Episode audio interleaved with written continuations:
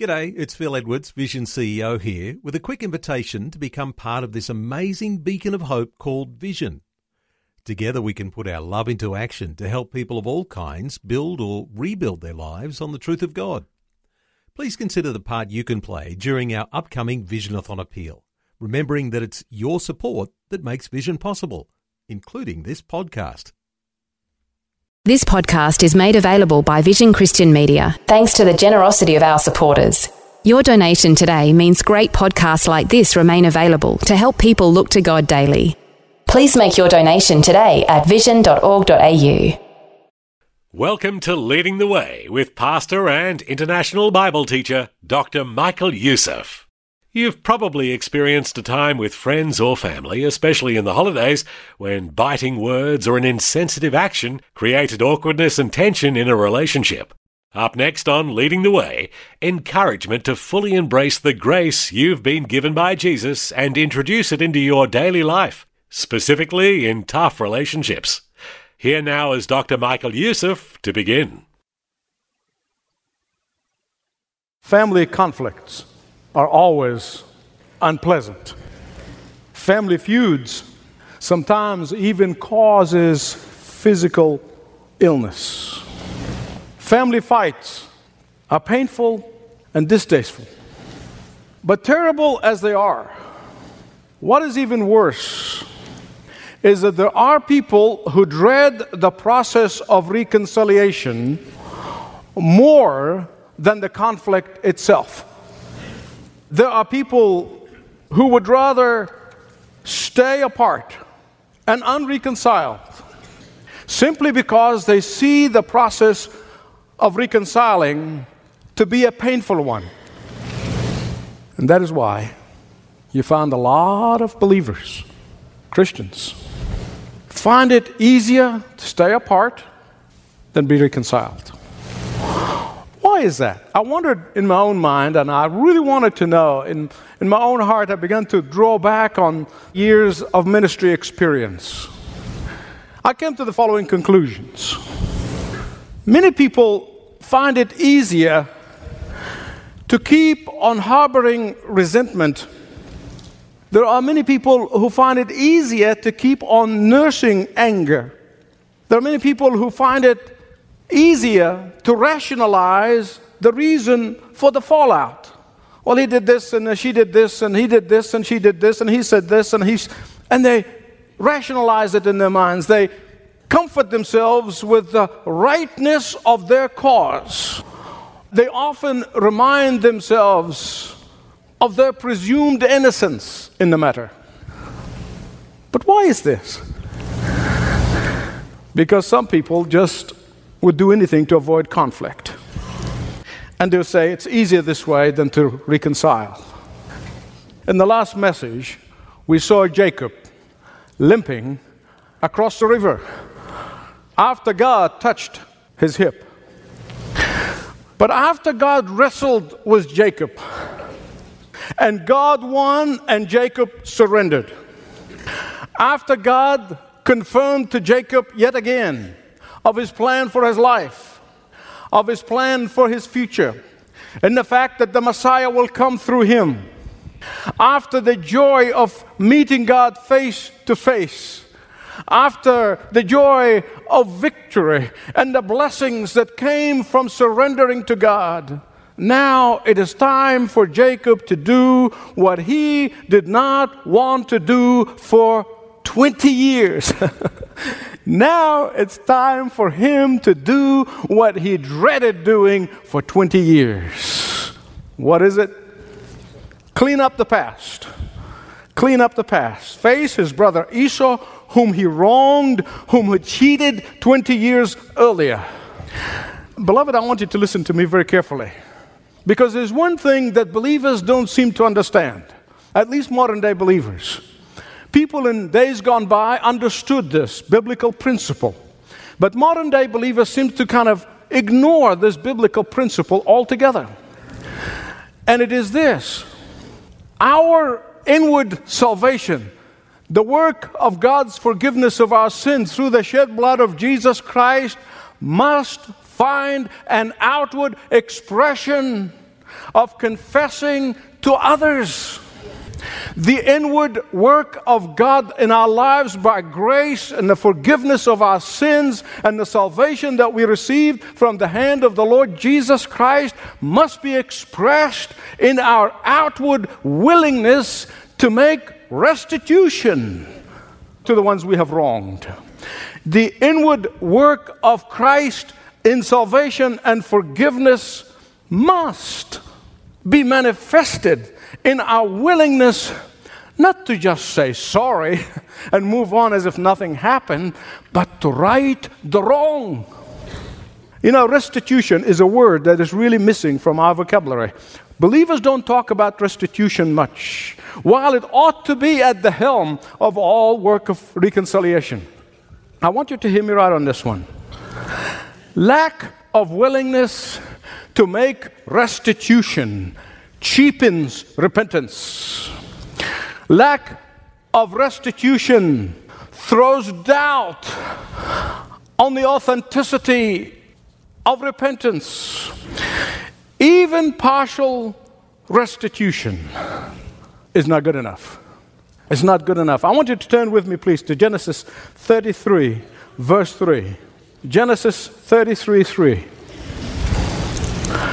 And I want you to notice when Jacob encountered his brother Esau, he immediately went about the task of making restitution.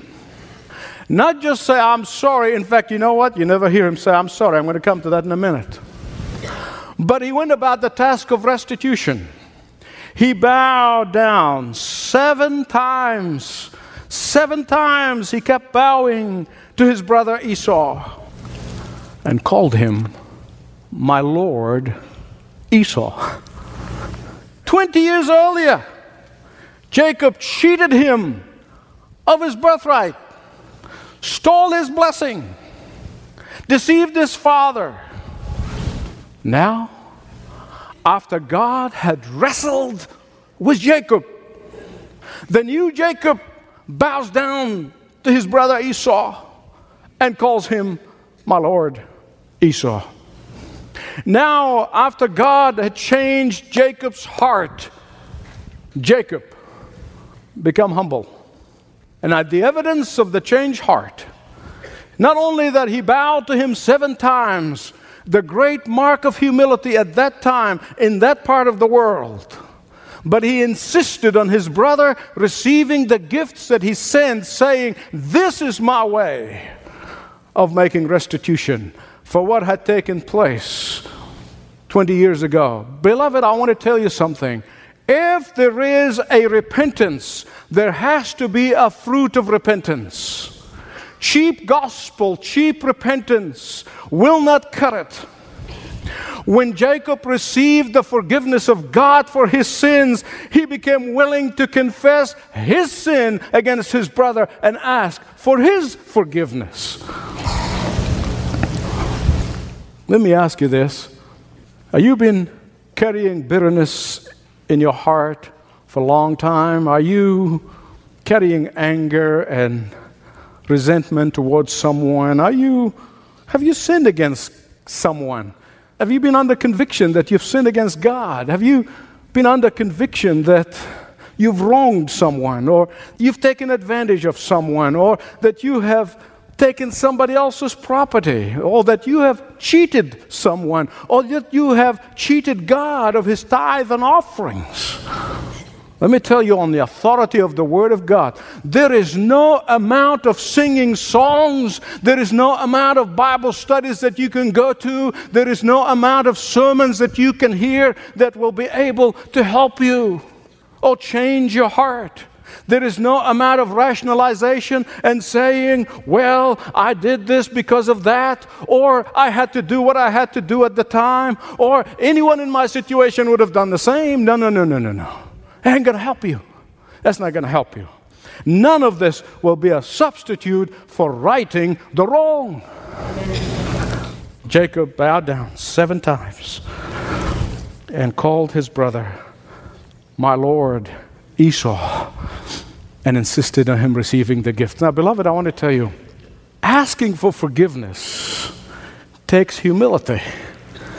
It really does. It takes humility. This is very important. I don't want you to miss this. because what we often don't understand is that when we purpose in our hearts to make restitution, when we purpose in our hearts to seek the forgiveness of those whom we have wronged, God is working on the other side as well. He's not just working on you, He's not just working on me, He's working on the other person. God is working on the other side. Let me show it to you here in the scripture. Here in Genesis 33. Well, actually, everything we know that we've been seeing through the series of messages about brother Esau is that he was godless, he did not fear God. He was into himself. He was into instant gratification. He was rough and tough and wild. I mean, that's all we know about the guy. But God had already gone ahead of Jacob and changed even Esau's heart and prepared Esau's heart to forgive his brother. Yes, and when you purpose in your heart to right the wrong, God will go ahead of you. He'll prepare the other person's heart. God will go ahead of you and work things out to surprise you. Beloved, before God touched Jacob's heart, as we saw in the last message, before God wrestled with Jacob and brought him to submission, Jacob sent others ahead of him. And you noticed he kept his favorite wife and favorite son behind he sent out Leah and her boys. still scheming, still manipulating, still operating. The old Jacob still going. you know, his mind was, well, if I do this, if I do this, and if I do this, he'll do this, and if I do this. I mean, it's the old Jacob that we've seen him all over this time. But when God wrestled with Jacob, Jacob goes up front. He goes up front. I don't want you to miss this. Having been conquered by God. Now he has new courage to face his past sins. Having been conquered by God, now he has a new strength to go and face his brother Esau. Not in his own strength, not in his own power. He would have hit 20 more years. But now he's doing it in the power of the one who conquered him. And it works the same way with us. Works the same way with us. In our reconciliation, we often forget the power of God working not just in us, but in others. I want to tell you something about resolving past conflict and about cleaning past sins, confessing past wrongs to people that you have wronged. Listen to me carefully, please. The problem with old sins and past bitterness, when they're not resolved, they do not go away. Do you know where they go? They go underground. They really do.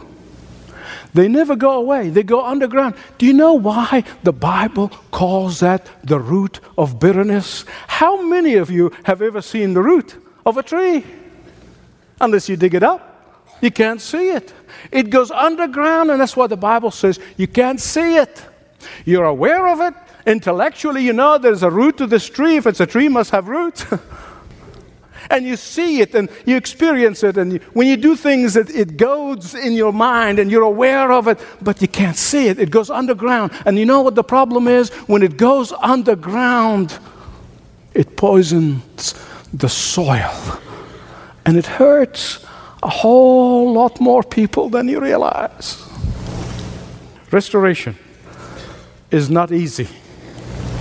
I'm going to tell you because I've been through it once or twice or a few times.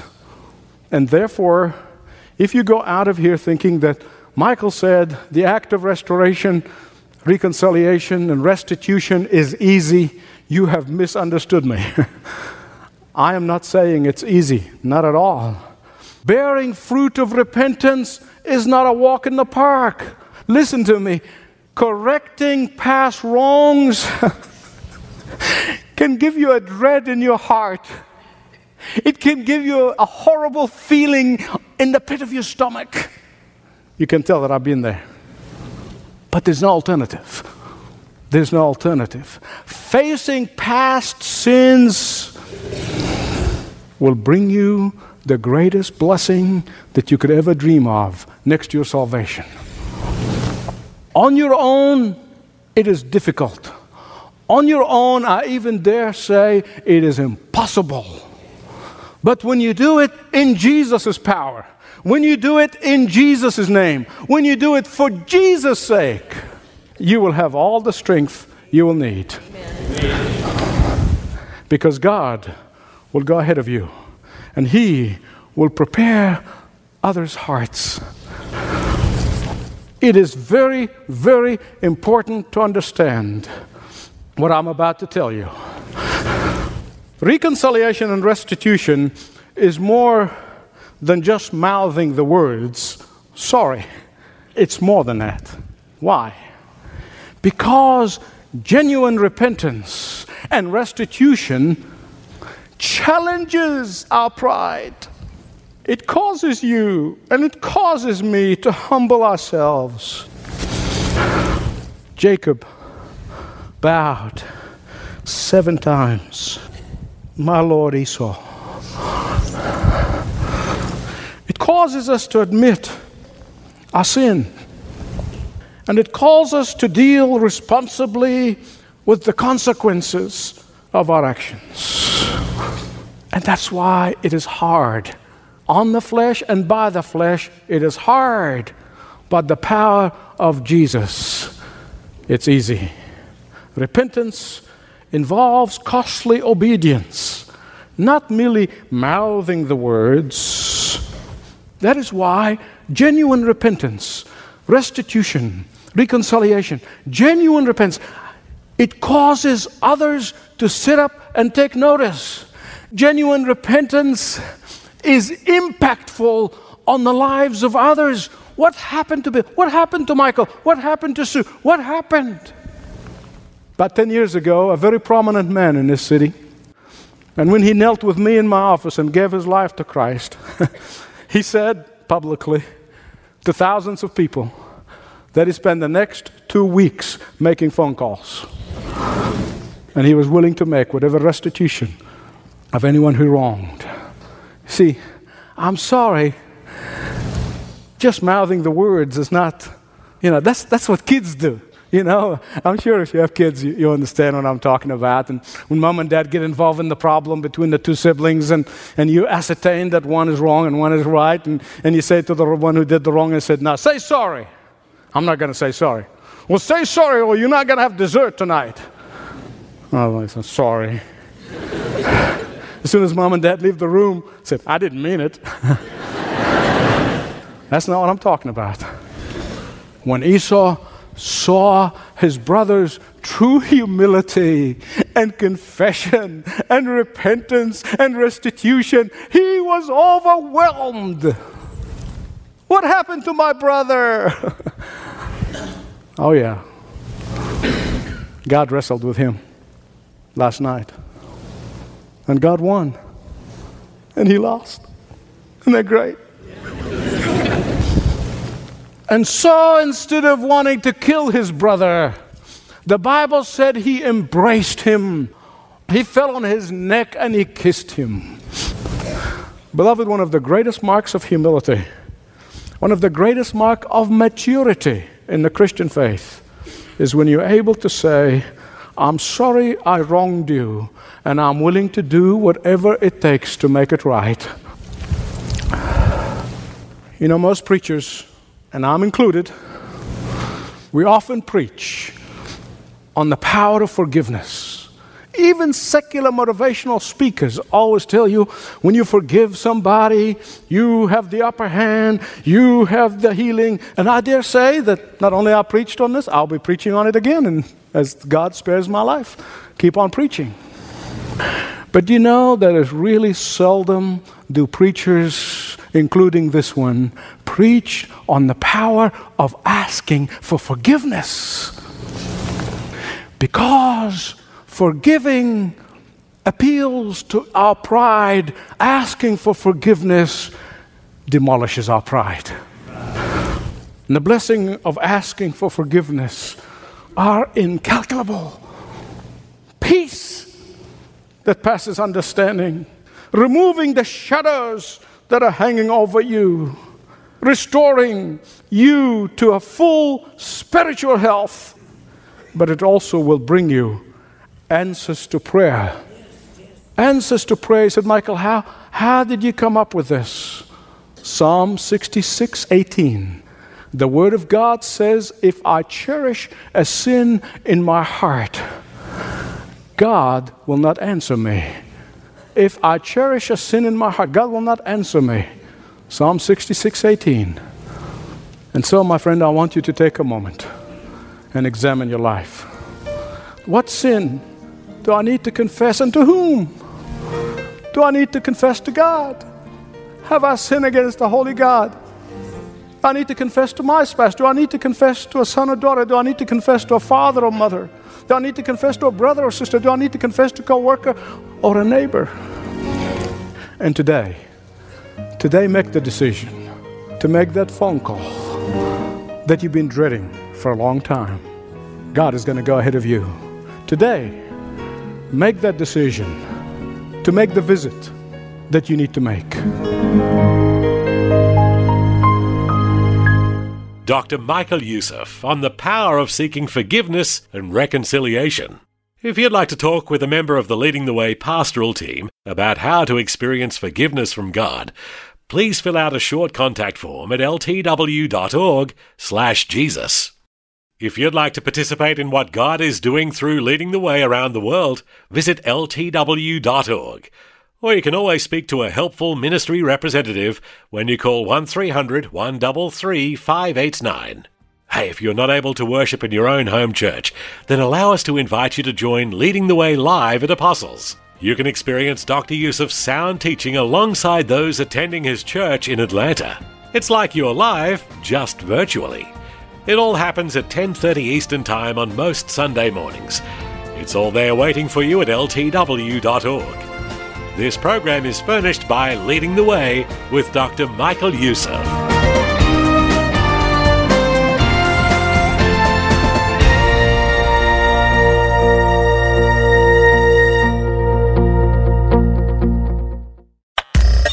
Thanks for taking time to listen to this audio on demand from Vision Christian Media. To find out more about us, go to vision.org.au.